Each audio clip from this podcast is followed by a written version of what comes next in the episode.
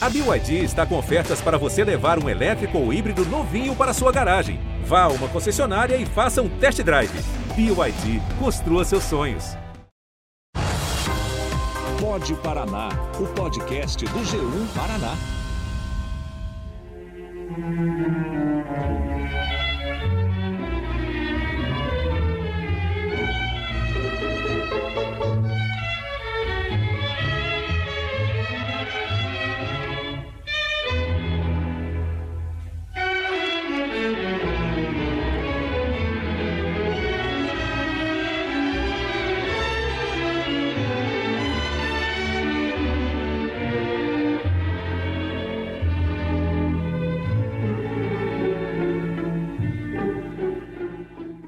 Você acabou de ouvir um trecho da obra Seresta Suburbana, do maestro, arranjador e pianista curitibano Alceu Boquino.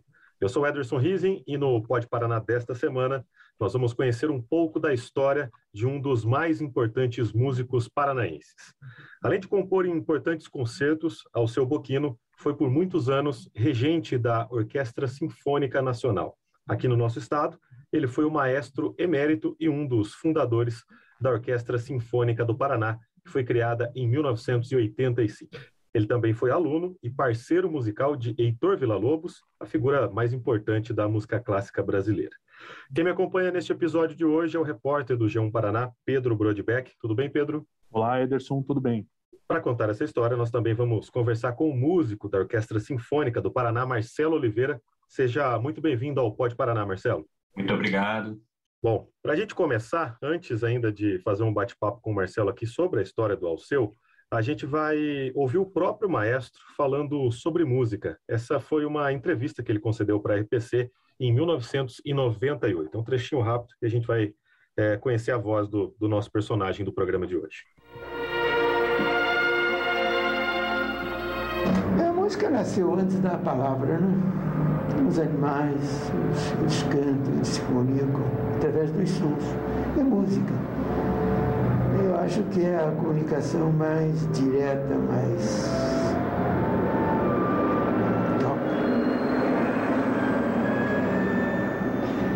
É a emoção mais pura. Sem dúvida. Boquino nasceu em 1918 em Curitiba e morreu aos 94 anos no Rio de Janeiro em 2013. Há relatos que ele começou a tocar piano ainda aos 5 anos de idade. Marcelo, quais foram as contribuições dele nesses quase 90 anos dedicados à música e que fazem dele um artista tão importante?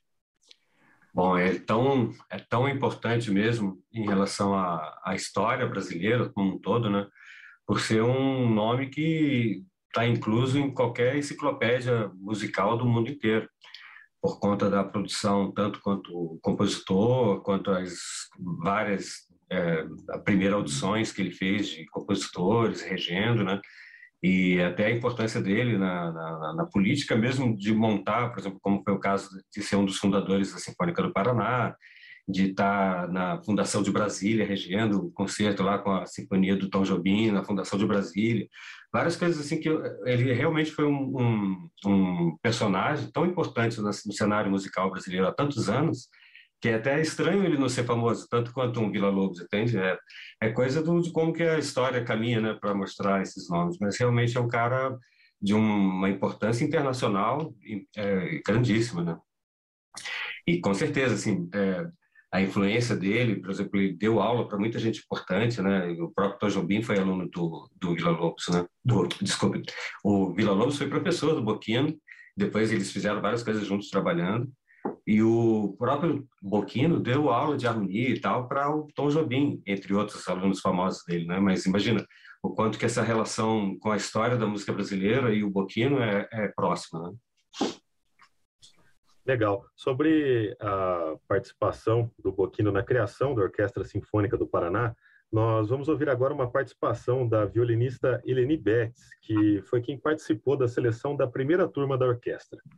E o Boquino é paranaense, nasceu na Saldanha Marinho, nasceu Saldanha Marinho, é um grande compositor, respeitado no mundo inteiro, fazendo gravações nos grandes estúdios internacionais, e aqui nada. E aí ele veio uma vez reger a Orquestra Sinfônica da Universidade Federal do Paraná, porque a gente tinha orquestra, né? Era a orquestra da Universidade Federal do Paraná. E ele era incrível, ele foi assim, ele conquistou todos os músicos e a forma dele mexer com a batuta, ele tinha um jeito todo especial, ele segurava a batuta assim horizontalmente com as duas mãos, ele nos conquistou enquanto músico. Mas a vida dele era no Rio de Janeiro e ele viajava muito para o mundo inteiro, né? E aí, para qualquer atividade mais importante que a gente fazia, ele era sempre, ele era nosso consultor. E quando eu recebi o POD do secretário da Cultura para tocar né, o projeto da criação da orquestra, a primeira pessoa com a qual eu falei foi com ele. Eu liguei para o Rio de ser maestro, a nossa orquestra vai sair, eu preciso da sua ajuda.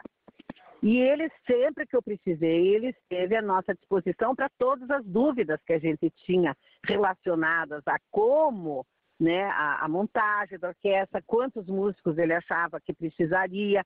E aí, tanto que daí, quando eu, a gente formou a banca para fazer a, a, a, seleção de maestro, porque nós fizemos concurso para maestro e depois a gente fez concurso para os músicos. E para os cursos, concurso de maestro, a banca era ele, Mário Tavares, que era um maestro compositor carioca, e Cláudio Santoro, um outro compositor maravilhoso da Orquestra de Brasília. Teve muito, muitos é, participantes e eles foram muito severos e de verdade não passou ninguém, ninguém ganhou nota, eles não aprovaram ninguém para regente da orquestra. Quando terminou o último candidato, que nós sentamos para ver, tarará, tarará, os três me olharam e disseram, titular, para titular, nenhum desses que se apresentou dá certo. Daí eu disse, e agora vocês me apresentam, então o que, que eu digo para o secretário? Aí o Cláudio Santoro arranjou a fórmula mágica.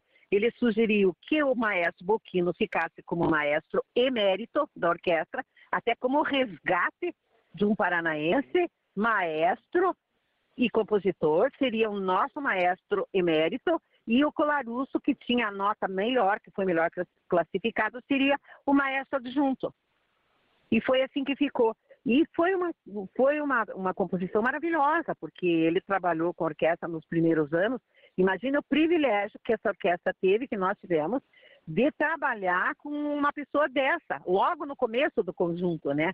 Então, o Boquino, assim, era uma pessoa da maior importância para o Paraná, para a nossa orquestra. Foi, assim, o encaixe, sabe? Assim, que o universo nos colocou. No sentido que, como não, não apareceu nenhum que merecesse um, o ser o titular, pronto. Boquino era o nosso titular. E a carreira do Alceu Boquino não se resumiu a apresentações em concertos e orquestras em grandes teatros. Alceu também trabalhou ao longo de muitos anos em importantes rádios do Rio de Janeiro, atuando como arranjador de músicos muito populares dos anos 50, como Orlando Silva e Nelson Gonçalves. Como foram esses anos dele nas, nessas rádios, Marcelo? E o que, um regente como ele, uma pessoa com essa história dele, com a atuação musical dele, fazia numa rádio nessa época? Como é que funcionava isso? Bom, o que eu sei até várias vezes conversando com ele, ele era super contador de história, né? Então é um daquele senhor super elegante que estava sempre contando essas histórias dessa época. E uma coisa que é importante dizer que pô, ele era muito jovem nessa época e já começou a ganhar responsabilidades por conta da qualidade dele, como acompanhador no piano, de cantores e tal de gente que vinha é, do Metropolitan Opera lá em Nova York, vir aqui e, um, e ele novinho, saindo de Curitiba, aparecendo no Rio de Janeiro para acompanhar, sabe? Então, logo depois ele começou a ter essas oportunidades, muito empenhado, e foi fazendo jingles de para rádio na época, vários jingles famosos na época eram dele, e de uma turma de amigos que, tipo Radamés Inhata, ele estava junto, por exemplo, entende? E aí eles fazendo esse convívio com a rádio, chegou ao ponto, assim como o Moacir Santos era o, um, um, tipo o maestro de uma big band dentro da rádio, ele era o responsável pela orquestra sinfônica. Depois, hoje em dia, esse teatro onde lá na rádio ele regia, hoje tem o nome dele, né? É o, a, nome da sala é o seu Boquino. Entre a importância do que ele trabalhou ali dentro por tantos anos, né? Então, quer dizer, imagina logo no início da carreira dele ter todo esse esse processo com toda aquela estrutura da rádio se estabelecendo, no, né, e tal, no, na, no cenário e tal. Imagina o quanto que isso daí com certeza influenciou toda a carreira que depois veio ainda como o grande compositor, que lá na época fazia muitos arranjos e tal, mas a, a composição ainda estava na música de câmara e tal. Quando ele começou a escrever, por exemplo, uma Sinfonia da Lapa, uma obra gigantesca, sinfônica, né? É, e já foi mais para o final da vida dele, já bem bem depois dessa época. Bacana. Marcelo, é, você comentou ali brevemente né, sobre esse, essa relação dele, por exemplo, com o Vila Lobos, com Tom Jobim. É, o que mais você poderia dizer dessa relação dele com essas figuras? Né? O que mais você recorda? Quem mais você poderia citar? Né? É, sobre esses, é, ele transitando com esses grandes nomes, assim como, assim como ele, um grande, grandes nomes da música, né? Olha, é uma unanimidade, grandes nomes da música falarem do Boquino, colocando ele como um grande, entendeu? Pessoas muito importantes do cenário musical dos anos 50, gente que estava formando as, as orquestras, as primeiras orquestras no Brasil e e assim todos esses grandes compositores, tipo Guerra Peixe, Claudio Santoro, é, né, o Francisco Mignone, o próprio Vila Lobos. Então, quer dizer, são, era uma época muito efervescente e ele estava ali naquele miolo ainda muito novo. Ele era, vamos supor, o caçulo dessa turminha de grandes compositores já. E todos eles respeitando a, a capacidade dele, né, o, o, quanto que ele já se demonstrava prodígio, né? Ele começou realmente muito cedo, mas assim muito cedo ele já se demonstrou muito sério, muito compenetrado. E todo mundo comenta também o, o lado do, da, da, facilidade dele de ouvir ele tinha um ouvido tipo absurdo de, de bem é, educado, né? Ao ponto de ouvir acordes complicados e saber qual nota está desafinada ali no meio, sabe? Então ele, na verdade, era um grande cara, prodígio no meio desses grandes nomes.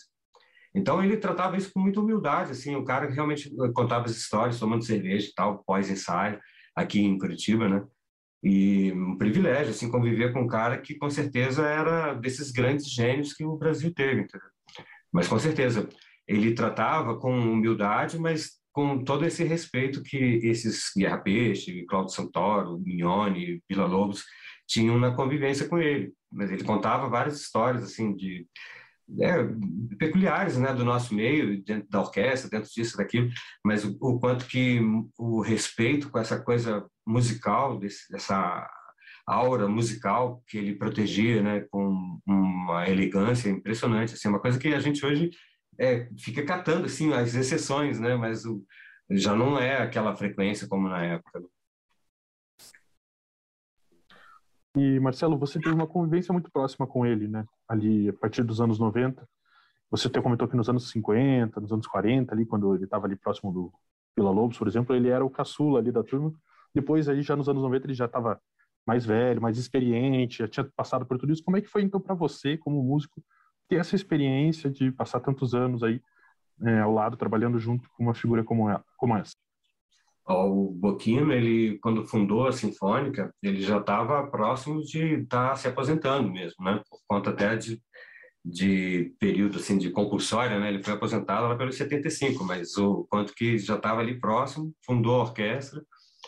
E aí, pô, imagina eu aos 23 chegando em Curitiba e convivendo com uma pessoa que tinha um astral assim super paisão assim com todo mundo, respeitava essa lógico que, que, a orquestra era muito jovem muita gente muito jovem vindo ao mesmo tempo para cá de São Paulo do Rio de Porto Alegre e aqui o pessoal que tinha em Curitiba. Então quando quando eu frequentei a orquestra a orquestra ainda estava com sete anos de vida quando comecei a frequentar. E hoje ela tem 36 37 anos. Então o quanto que naquela época eu sentia uma é, aquela coisa meio parecia assim que ele levava um pouco na brincadeira, é, mas ao mesmo tempo na hora que começava a música ele estava assim super concentrado de ouvir qualquer detalhe e, ir direto ao ponto quando precisava. Uma coisa ou outra não estava muito limpa, mas ele estava é, fazendo o contexto musical ser muito interessante sempre, sabe? E, e isso é, via nos olhos dele a paixão que ele tinha, tá lá fazendo aquele, com, mesmo com a idade, com poucos movimentos mais curtinhos, mas ele fazia aquela coisa de intenção muito como se fosse uma pessoa super jovem, entendeu?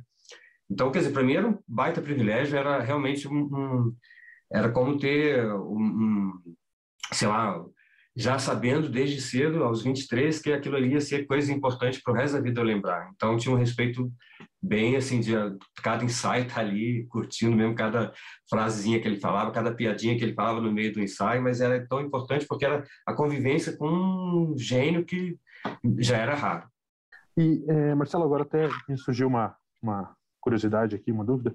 É, o, o, o Boquino ele viveu é, no Rio de Janeiro, em Curitiba, é, e eu acho que até nessa época, ali nos anos 50, 60, para você ter uma sobrevivência musical, você tinha que estar no Rio de Janeiro, né? E, e como é que foi, assim, os traços dele, é, não sei, das influências dele, da, da curitibanice dele no Rio de Janeiro, ou desse, dessa vivência dele com esses artistas no Rio de Janeiro aqui no Paraná? Tem, tem como a gente traçar, assim, alguma, algum paralelo entre essas influências? É, eu acho que a, a época que ele começou a, a, a, trabalhar e tal, com certeza Curitiba estava engatinhando em relação a, ao estado, ainda mais que o Rio era capital até os anos 60, então o, o quanto que era realmente um fervo cultural que não tinha como fugir. É, era realmente até onde estavam os melhores professores, onde estava essa possibilidade. Mas assim, eu acho que é, o, o, quanto que eu tive de contato com ele foi com certeza já aqui em Curitiba e numa época que Curitiba já estava se encaixando no, no, totalmente diferente desse cenário que quando ele deixou, entende? Tanto é que tava já já tinha alguns anos que tinha surgido a sinfônica e tal. Então eu acho assim que era o contrário. Eu estava sentindo que era o normal a, aquela circunstância que eu já estava convivendo no Rio de Janeiro e estava acontecendo aqui em Curitiba. Eu estava conhecendo a cidade, tudo ao mesmo tempo, entende? Não, realmente não via muita diferença pelo astral que ele levava lá e, e com todo o ambiente que, que tinha, balé, teatro e sabe aqueles encontros em cantina e tudo mais, o quanto que era tudo muito, para mim era a mesma coisa que eu convivia no Rio, só que era um círculo menor aqui em Curitiba, com certeza.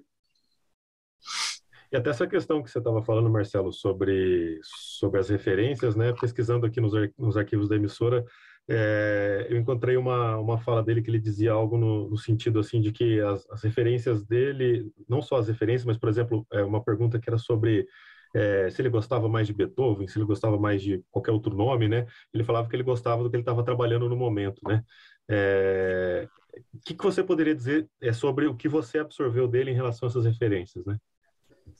É, o principal é, sensação que eu tive com o Boquino trabalhando foi justamente o respeito à, à, à ideia dos outros, representar uma coisa, sabe, ele tinha essa coisa do conceito do, da apresentação muito claro, muito estampado no jeito dele trabalhar. É, é, o mesmo respeito que ele dava para a música dele, ele dava para qualquer música de qualquer pessoa, entende? É, é uma, uma sensação de que ele estava muito inteirado na sensação de que as pessoas iam sentir com estar ali assistindo a orquestra e tal.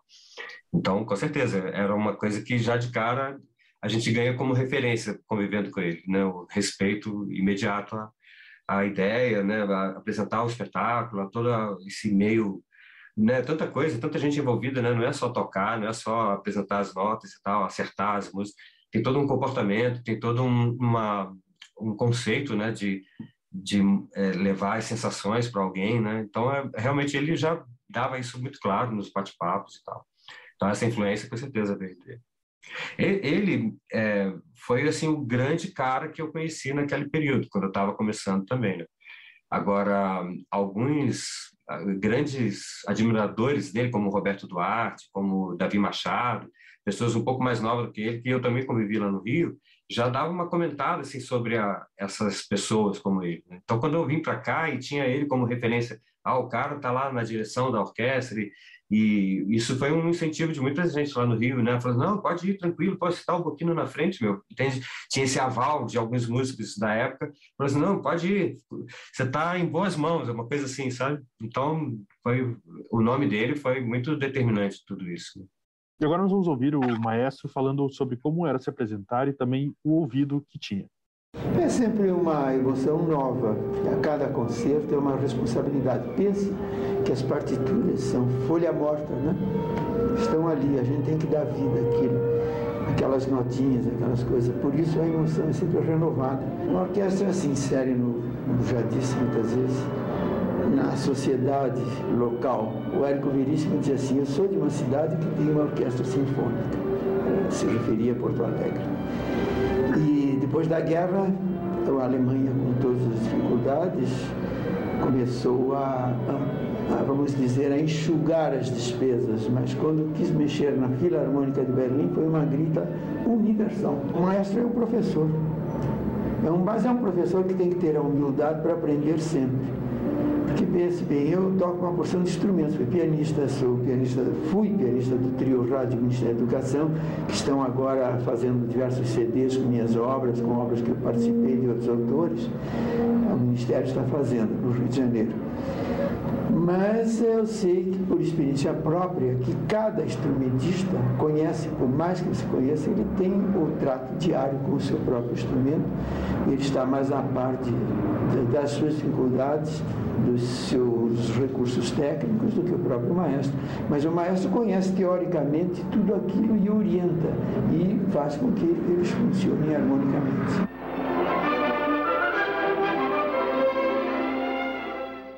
Então, Marcelo, e você gravou recentemente um álbum que tem uma peça do Boquino. É, eu queria que você contasse dessa experiência e, enfim, sobre, também sobre esse trabalho.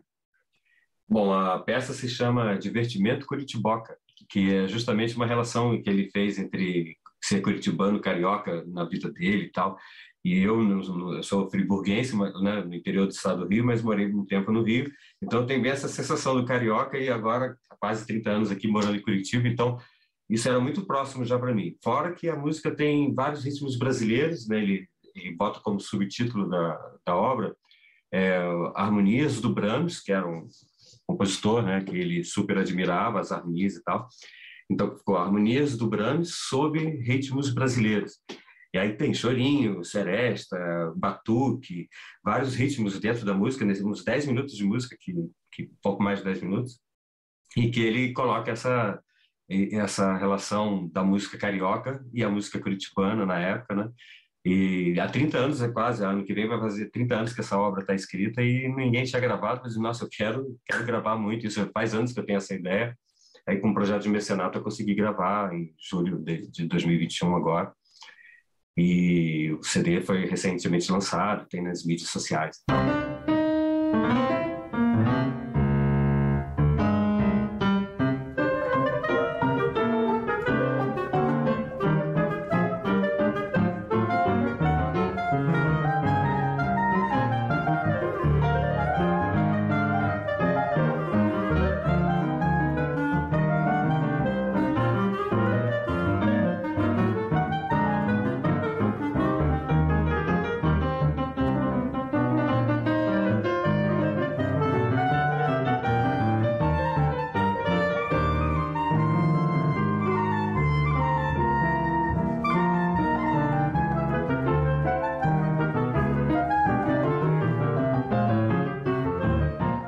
Bom, a gente está chegando ao final de mais um episódio do Pode Paraná. Esse, nessa semana a gente conheceu um pouco mais da história de uma das figuras mais importantes da música paranaense. Quero agradecer bastante a participação do músico da Orquestra Sinfônica do Paraná, Marcelo Oliveira. Muito obrigado pela participação. Eu que agradeço, Paulo. Uma honra falar sobre ele. Bacana. Pedro Brodbeck, repórter do João Paraná, também esteve comigo.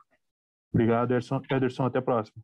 Então é isso, gente. Muito obrigado para você também que chegou até aqui, nos acompanhou nesse episódio. Na semana que vem a gente volta com mais uma história de uma figura ou de algum fato da história do nosso estado. Se você quiser participar, mandar uma sugestão, fazer uma crítica, um elogio, é só usar o aplicativo Você na RPC. Muito obrigado pela companhia e até a próxima semana.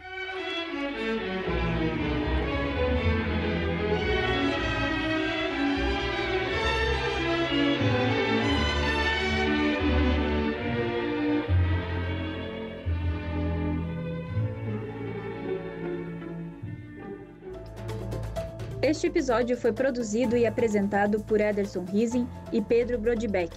Richard Nakata fez a edição de áudio. A edição executiva é de Bibiana Dionísio e a coordenação é de Sérgio Tavares. Na direção de jornalismo, Luciana Marangoni.